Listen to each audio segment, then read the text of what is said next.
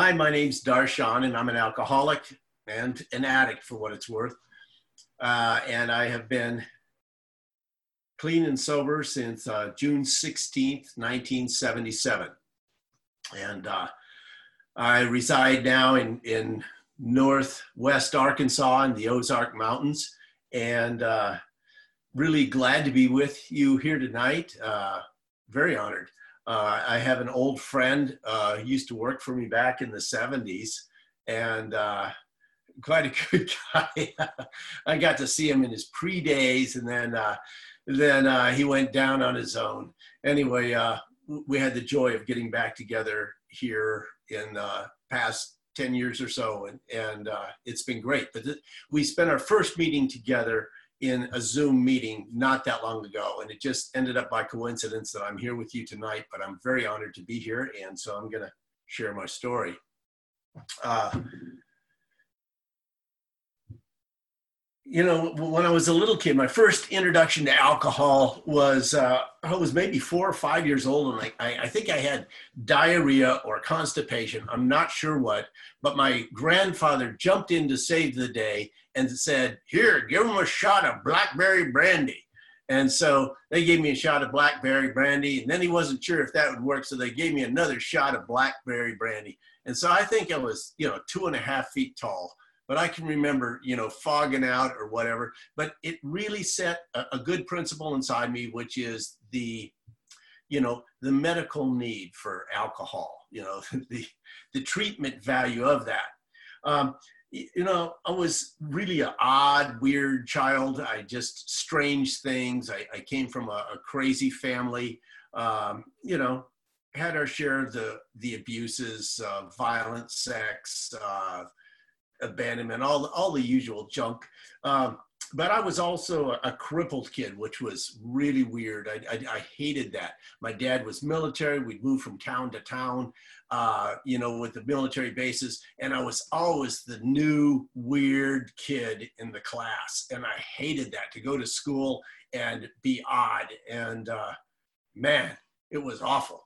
And uh, I, I kept, you know, uh, isolating and withdrawing more and more all the time. Um, by the time I, I got to near high school, I, I was pretty well crazy. And I had alcohol really uh, in the first time where I really, you know, got it good. We were at a family reunion, and my uncle, uh, who was an alcoholic uncle, had this gallon of wine, and I went and took this big slug out of his wine. I was real pleased with myself. And he hit me in the back of the head so hard, you know, just slapped me hard. I couldn't believe he hit me that hard for taking a drink of that wine, but he was alcoholic, you know, what can I say?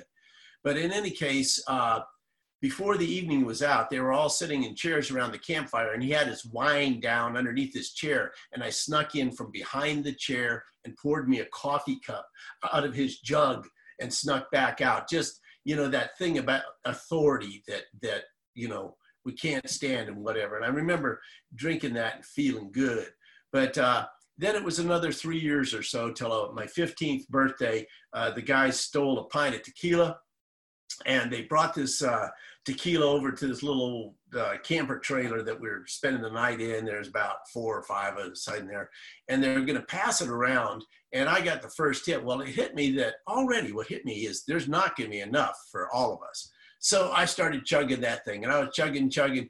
Down it went, whatever, and they're grabbing at me, but I got enough. And man, let me tell you, I got drunk, and oh, was I drunk!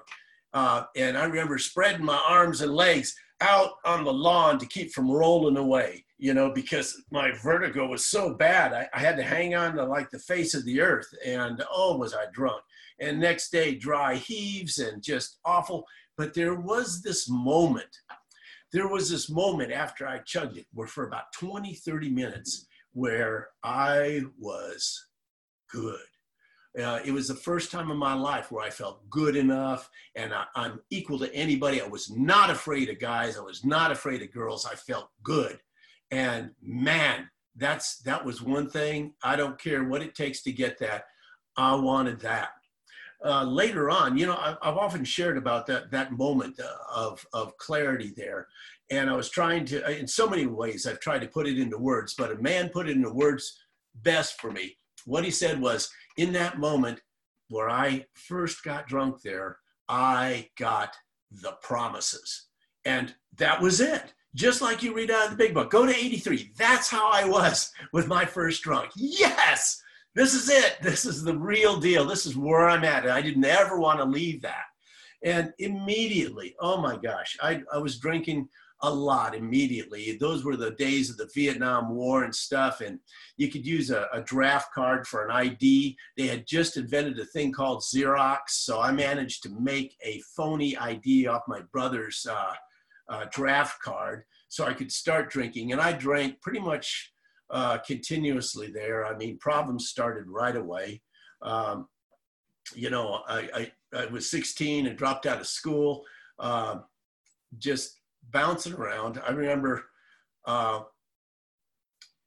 I parted from God. I mean, among other things, my family was full of religious fanaticism. It was crazy. It's like you could do anything, but you just you had to have the religion so you could be forgiven on a weekly basis for anything you did, you know. And that's kind of how it played out. But one time I was I was 16. I was being transferred from a, a jail in Garden City, Kansas, uh, back to a juvenile hall where I was to be held in Colorado Springs. And my family, in their wisdom, sent a vicar of the church to save my sorry soul. And uh, so they were riding along, and we're going along in this station wagon. And, you know, he, he starts to talk to me about giving my soul to God or whatever. And oh my God, I can't believe this crap. So I immediately just railed on him. I just blasphemed the Holy Spirit, I F Jesus, F the Holy Ghost, F God, you know, and just blasting. And man, he was trying to crawl out the other side of the car. He just sure that, you know, man, the rage of heaven's going to come down on us. Well, you know, nothing happened. And I, I got to tell you, you know, two things ran through my head. The first was, you know, I knew it. I knew that that all that religious stuff was crap. I knew that you know them saying if you ever blaspheme the Holy Ghost, be like King Herod, the maggots would come out of your eyes and all this other stuff. I knew it was crap. That was one thing. The other thing, and this is really funny, but I just remembered this later. It was very subtle. But what the other thing was was a sense of sadness that there really was nothing there, that there was no God, no higher power. What your share is your share, you know, and whatever. And That's as good as it gets.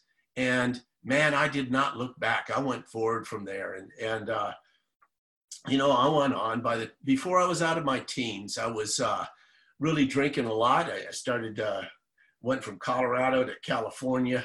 Uh, there was a time in my teens where I was uh, on San Francisco. I was in in uh, Haight Ashbury district, and this is 69 or so. I think it was 19, but I was I was uh, prostituting myself for drugs and you know places to stay and to drink, and uh, you know I didn't have a lot of self value and stuff, but I would I would do that. I was uh, like a cycle drinker. I didn't know what, how else to describe it because it was like I would go for like six or eight or nine months and manage to keep it together and do pretty good. And, and then I would just crash and burn. And it was like one thing after another. And I couldn't pull out of it every time. And, but then when I finally did get out of jail or whatever, I could find my feet again. I started working construction when I was 16. I started driving dump trucks and uh, started working in, in uh, you know, sand and gravel uh, and, and, excavating, driving uh, heavy equipment and stuff. And uh, construction was the right career for me. Uh, as opposed to these days where the construction guys are the only ones they're testing for drinking and drugs as far as careers go. In those days, it was the only one you were totally safe in uh, because you could go through you know, flunk out, get fired, be chased off or whatever, and go right down the road and get something more to go to work. Um, I went on and uh, I got married, and uh, that was a disaster. Uh, you know, I, I, married a girl who drank uh, not far off from what I did. And, uh, you know, we ended up getting this ugly divorce. It was a crappy marriage. I was a terrible husband. I would get drunk and not come home for a long time. She would uh, find some guy who's going to save her. They'd go off, have an affair, be gone. And then, you know, we'd try and piece the thing back together, but it was ugly, whatever. We ended up, uh, she threw me away and moved on. And uh, I uh, was bouncing around. I, I had kind of gone up and, and down um, in it was a while. I mean, I got some money going. I got busted for uh, drinking and drugs in, in 1974. I got in a lot of trouble. Uh, so, you know, I had planned on leaving the United States because I knew a family in Brazil. I knew if you went to stay with a rich family, you were above the law. And that's what I wanted to get to was go down to Brazil. I could be okay down there. And uh, what happened is before I got to go, I ended up getting busted and getting in trouble. I couldn't believe it. You know, it just they they nailed me down. The country couldn't leave it. So I had to go on uh, probation and everything, and and I did really good. It was when I was trying to do good, and they're hanging over my head. I actually got a good job. I, I moved up the food chain. Uh, there was a while I bought a '59 Corvette. I got enough money together and and uh, was looking pretty good. And my probation officer went with me before the judge. And boy, I don't know how many Alkies will identify with this. Anyways, I was in my sport coat looking good, and the probation officer told the judge how good I was doing. So he wrote off all the stuff that was over my head and released me from probation. And you guys know what happened about four or five days later. Same thing. Wham! I went right down because I immediately went to celebrating. And uh, I remember when the cops were chasing me.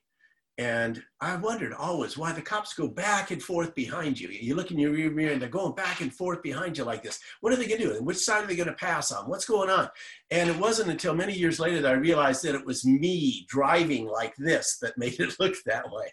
Uh, but anyways, they did. They pulled me over and I had stuffed this Kia uh, dope under my seat. And it was a stupid van that had these wheel wells, rounded wheel wells right underneath the seat and I'd stuffed it up underneath there and stuffed it, fell down, stuffed it, fell down, stuffed it, and I finally wedged it in there just as the cop walks up to my door and I'm, oh, I'm sorry. You've been drinking? Ah, yes, sir, I have. I'm sorry. You know, just whatever. I'm trying to stand on the van. And he said, oh, you know, I'm going to have to write you a ticket. Well, I understand, sir. And then all of a sudden, kablunk, that stupid Kia dope slides down and you go, wow, what have we here?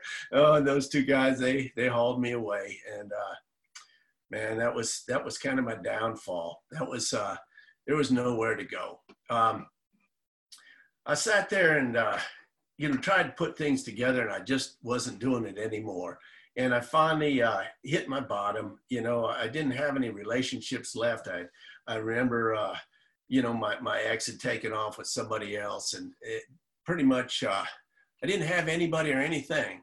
And uh, I got my 12 step call one day in, in 1975.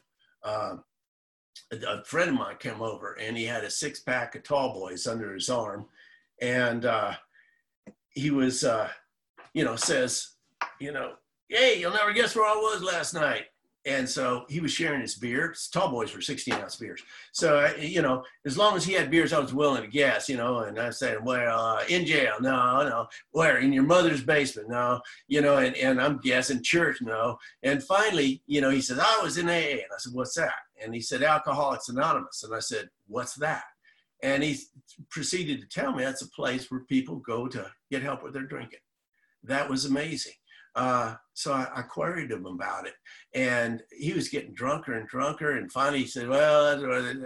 I'm my John. I'm alcoholic," and he passed out. That was that was my 12-step call.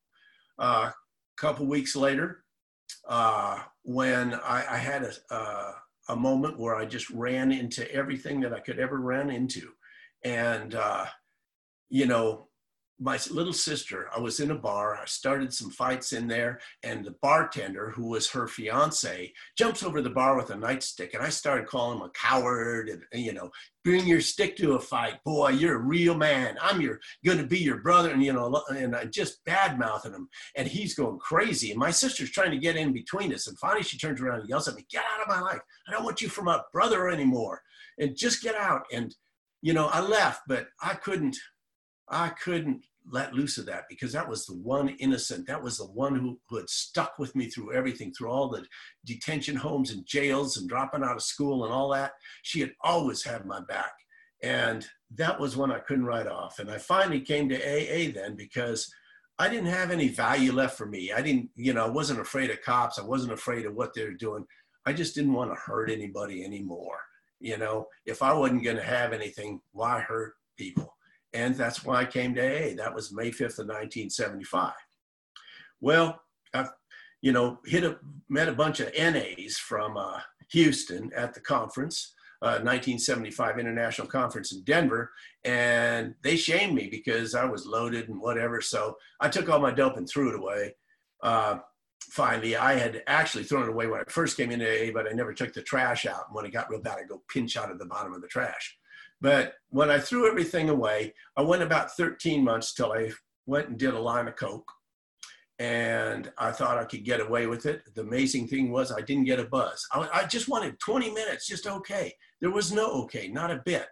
I didn't know that that that wonderful time I had spent with AAs was not duplicable with drugs. That connection. And the minute I took that drugs, that connection was gone and it didn't come back. And I tried to quit and come back to AA and tried and tried. And I went five months, I ended up uh, huffing lacquer thinner and, you know, just totally didn't know my name, didn't know what was going on, but I couldn't get free of that stuff. And the thing that saved my life was AA because it was time to drink again. And I was going across country and uh, I had stopped at my brother's place and I got some change together and I was just going to go get some tequila. That was it.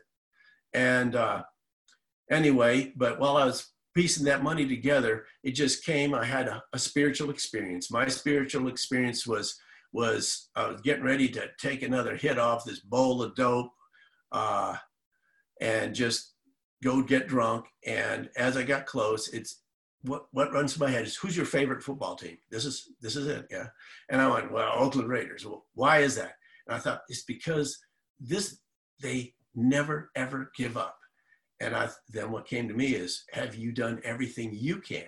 And what I realized is no, you know, I hadn't. So I just, no, I just made that decision that I was not going to take a drink by my own hand. I put the chain away, I pushed the pipe away, I didn't take that hit, but that was it.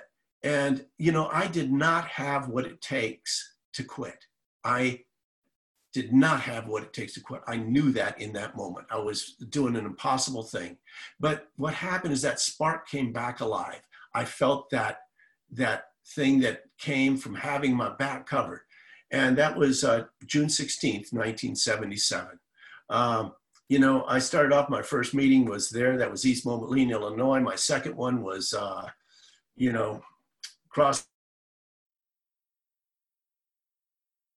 a AA potluck, and I was just standing there shaking in line. And this old comes up behind me, and he goes, "Oh, how's that?" He goes, "Sit still and hurt." And and I thought, "Oh God, you ass!" You know, I just couldn't believe it. I just, what am I doing here? I just need to get out of here. This is crazy. I'm stu- shouldn't be with these stupid people. And I got ready to leave, and he said, "That's right. Don't back up. Sit still and hurt." And when he said, "Don't back up," that nailed me because man, I was a crayfish. I'm one of those guys who badass, you know, while while I back away, you know, act all tough and out the door. And he called me when he said, "Don't back up, sit still and hurt." I knew he had my my nail, so I didn't. I, I stuck it out, and uh, you know, I found the traction. You know, over the years, uh, you know, I, I think I've only got just a few minutes. Isn't that correct? Uh, somebody let me know. But anyway, no, uh, you're doing good. Okay, so what happened is over the years, I mean, I've gone through a lot of stuff. I've, I've been in a lot of different uh, 12 step programs, you know, AA and NA to start. AA can cover everything, but all, you know, sometimes I needed to join some of those others, uh, SAA included, Sex Addicts Anonymous. Uh, I had to face a drug charge, I mean, a sex charge and and do all these things just in in the process of coming clean making amends and straightening out my life so i paid some heavy dues to do it but i got to tell you that my life gets better every day um, i met a great girl uh, i married her she's awesome she's my wife today we've been married uh, 39 years it'd be 40 years shortly but uh, you know she sticks with me like glue. She has my back. I'm crazy about her. She works out at the gym to try and stay, keep herself good looking. And, and I, I get up at 4.20 in the morning to make her a cup of coffee because she's still working. She's a postmaster. Anyway, but uh, I have good relationships today. I have incredible friends. Over the years, things have gotten better and better. Um, and you know i learned somewhere along the line that i have to give it 100% there's no bs works for me i can't sell out i can't hold that little lie i can't leave some truth unsaid that might help somebody else and you know i mean i'd like to skip some of the uglies of my story and just keep talking about corvettes.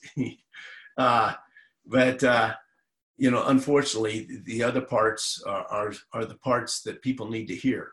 Uh, I do want to say, like, one of the hardest things uh, for me was when I, with the sex charge and uh, being on a sex offender registry. I spent 17 years there. They, the funny thing was, they dropped the charge, they dismissed it, but they had already put me on the sex offender registry. So I stayed there. Man, let me tell you, you can get dogged and dogged for something like that because when somebody finds your name, doesn't matter what you did or what the circumstances were, or if you were going in for help or therapy or whatever, they go after you like you know you were going after their infant child, and uh, that was tough. But you know, I learned a lot of compassion out of that because I learned that not all people are bad. And when I really started looking, here's what I find with everybody that I've seen in this program is, you know, there's a lot of self hatred that we've gotten and hate ourselves for failures and whatever. But when I really look, I find that most of us have done the best we can at the time. That was the best we had to work with. And that's sad, but that's true.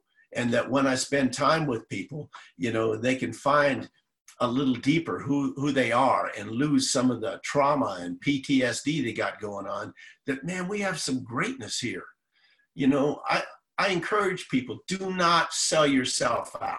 Do not go for that half measure. Honesty is honesty is not a half measure. It, it shouldn't even be a consideration but you know unfortunately it is. When we come in we're so afraid that that when we you know really come clean and lay it all out that they're either going to execute us or surely not going to be anybody friendly to us. But the thing is you know when we clean things up with the help of a sponsor and you know i, I want to be very emphatic about that. When we come through and we do these steps with the help of a sponsor we can do it in a way that makes our life better than it's ever been I have a life, you know, I don't want to be anybody else. I don't even want to be like anybody else. I like being me. You know, I found this niche that nobody else can fill. You know, all right, I'm the best Darshan me that I know. And, uh, and when I work with people, I don't want them to be like me. I want them to be like you, be like them. I want you to be yourself. Let's just find out who you are. Um, because I've never met anybody who didn't have an absolutely unique and perfect heart that's able to contribute when we can get past this the stuff that's in our way. You know uh, getting past these things. I mean alcohol really is a control issue. Um, you know that that's what we use to try and get a handle on things and whatever and facing up to that ultimate thing that we were powerless. Powerless man that's real personal. You know it takes us down that there's nothing that we're going to do is going to pull this thing off. And we try and sell ourselves on stuff but it just doesn't work. Eventually eventually we get to this point to where we see that we're powerless. And you know in those first few steps and that our lives have become unmanageable one of my sponsors and friends said, you know, all your problems are going to originate in the last half of that first step. I mean, outside of drinking, whatever. But there's truth to that. Is back when I think I've got a grip on it or I know better, you know, uh, whenever I'm chasing that preference that I know better, I know better, shouldn't be this way. I'm saying that God's some kind of jerk who doesn't know what's going on, and I know better what should. And that's pretty arrogant. But when I look at it, if I'm willing to just let on that maybe I don't have a grip on everything, maybe I don't have it all, then there's hope. Uh, my sponsor, when he first had me look at the second step, you know, came to believe that the power greater than myself could restore my sanity. And I said to him, Boy, I don't know if I can believe in God. I don't know if I can do that. You know my history, so you know why I said that. And then what he said is, What? What are you talking about? There's nothing about God in that second step. And uh, I looked at it. He said, That came to believe that a power greater than yourself could restore you to sanity. And I was looking at that like, greater than myself. He says, Yeah. He said, It boils down to this. He said, That there just might be an answer that you couldn't come up with that might work for you. That's what the second step is. Just opening to the fact that there might be something that would work for you that you couldn't come up with yourself. Even so, it took me weeks, weeks of pondering that. You know, I couldn't see it, couldn't see it. I would know the truth. I would know what's real, whatever. And then one day it hit me like, God, there, there could be something. There could be something that would work. And the amazing thing is, that was the crack that blew open the dam. It was like if there was one thing that might work, there was billions of things that could work. And when that happened, I realized that, oh my God, you know, who knows? And that was such a profound gift because it broke it open. You know, I went nuts, kind of, uh, uh, became a religious fanatic. I was going through the steps, doing the best I could. And, uh, you know, excuse me a second. All right. Oh, okay. They're coaching me on time.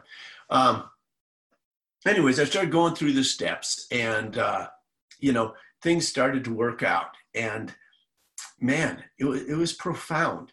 You know, when I got past all the religious stuff, when I came back in that second time uh, into AA and the real one from June 16th, you know, it, I didn't need to have a face on God. I didn't need any particular religiosity.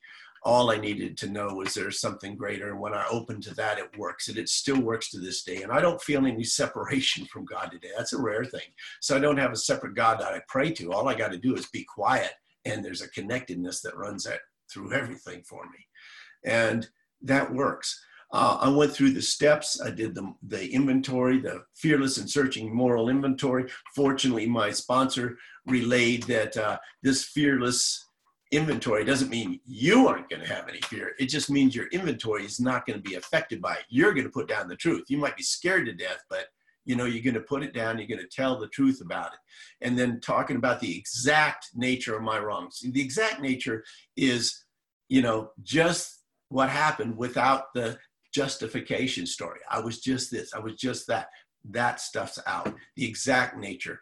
And my gosh, it was, you know, it's scary and whatever. And putting those things out, then I found out that there's a lot of stuff there.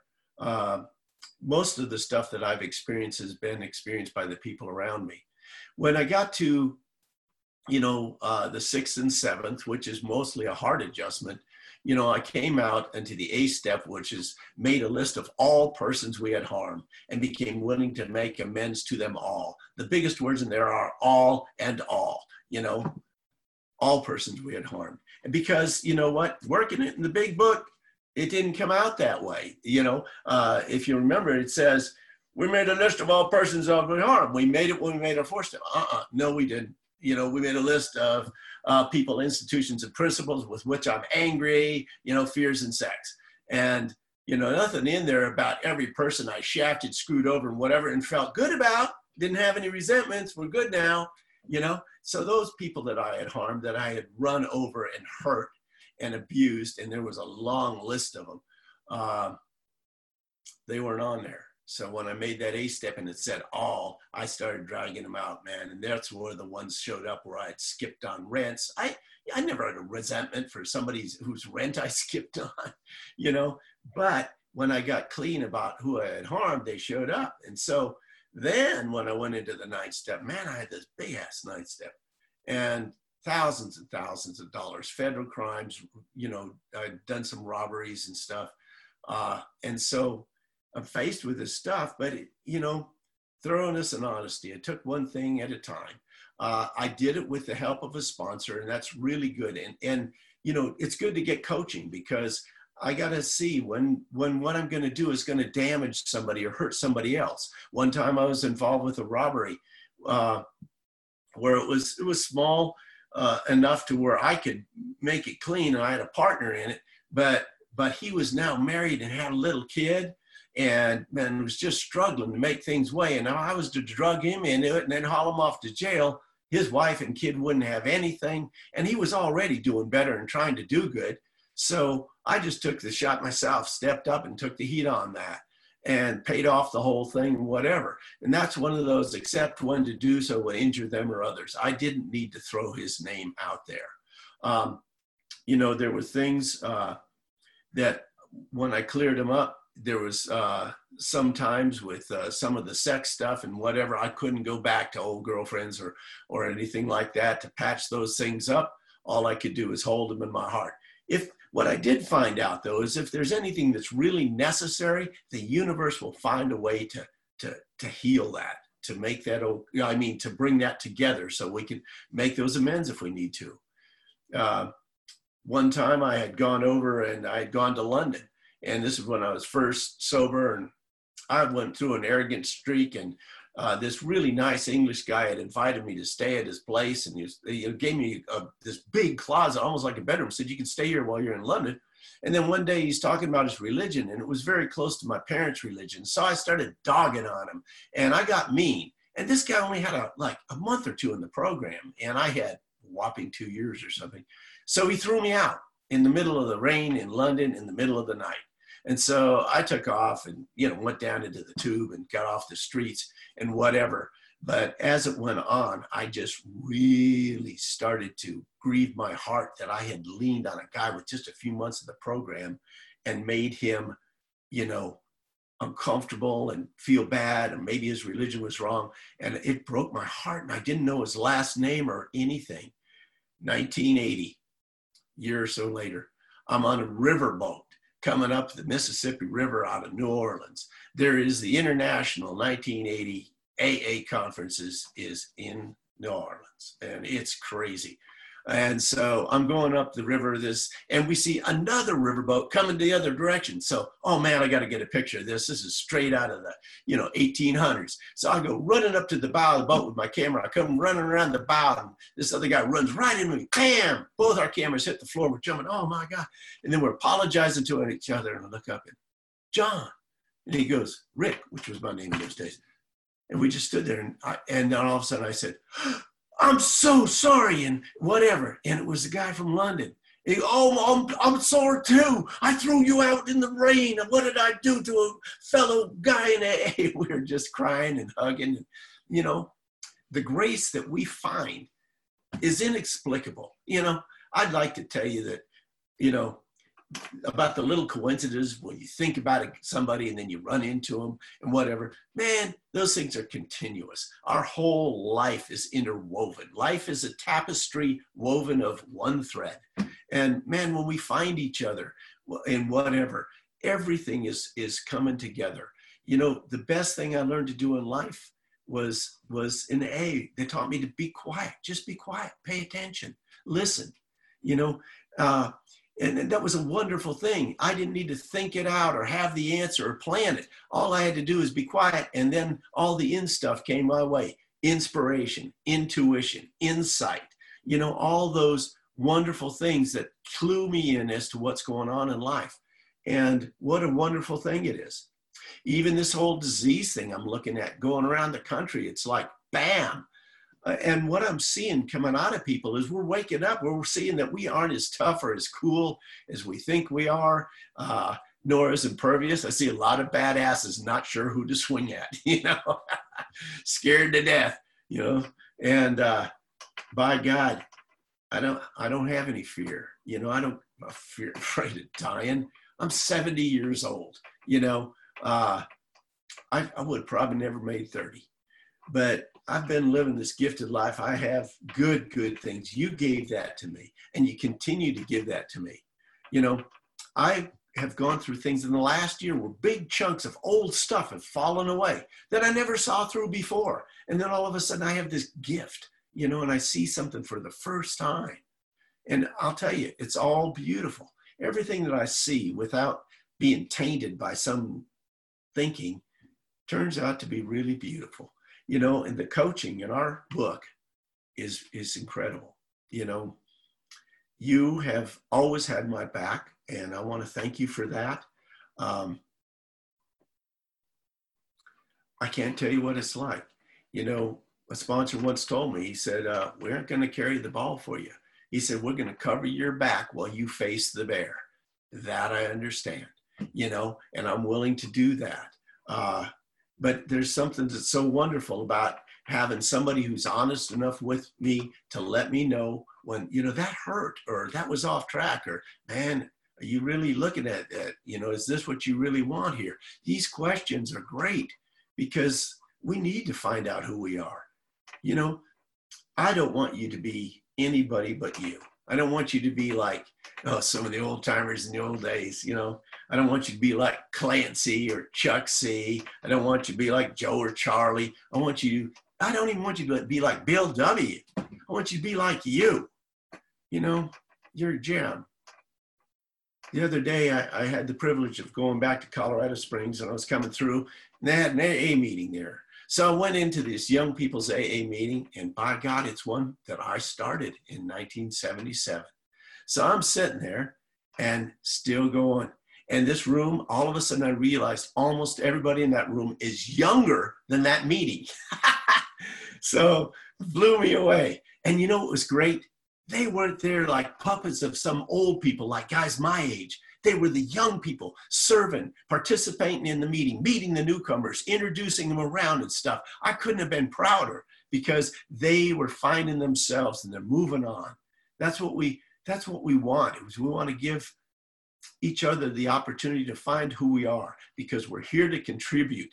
And as soon as we get this out of the way and and the alcohol out of the way, we can start doing that. So thank you uh, for letting me share tonight. Thank you for helping me to stay sober. I love you guys a lot. And uh, thanks, Kelly, for dragging me into this thing.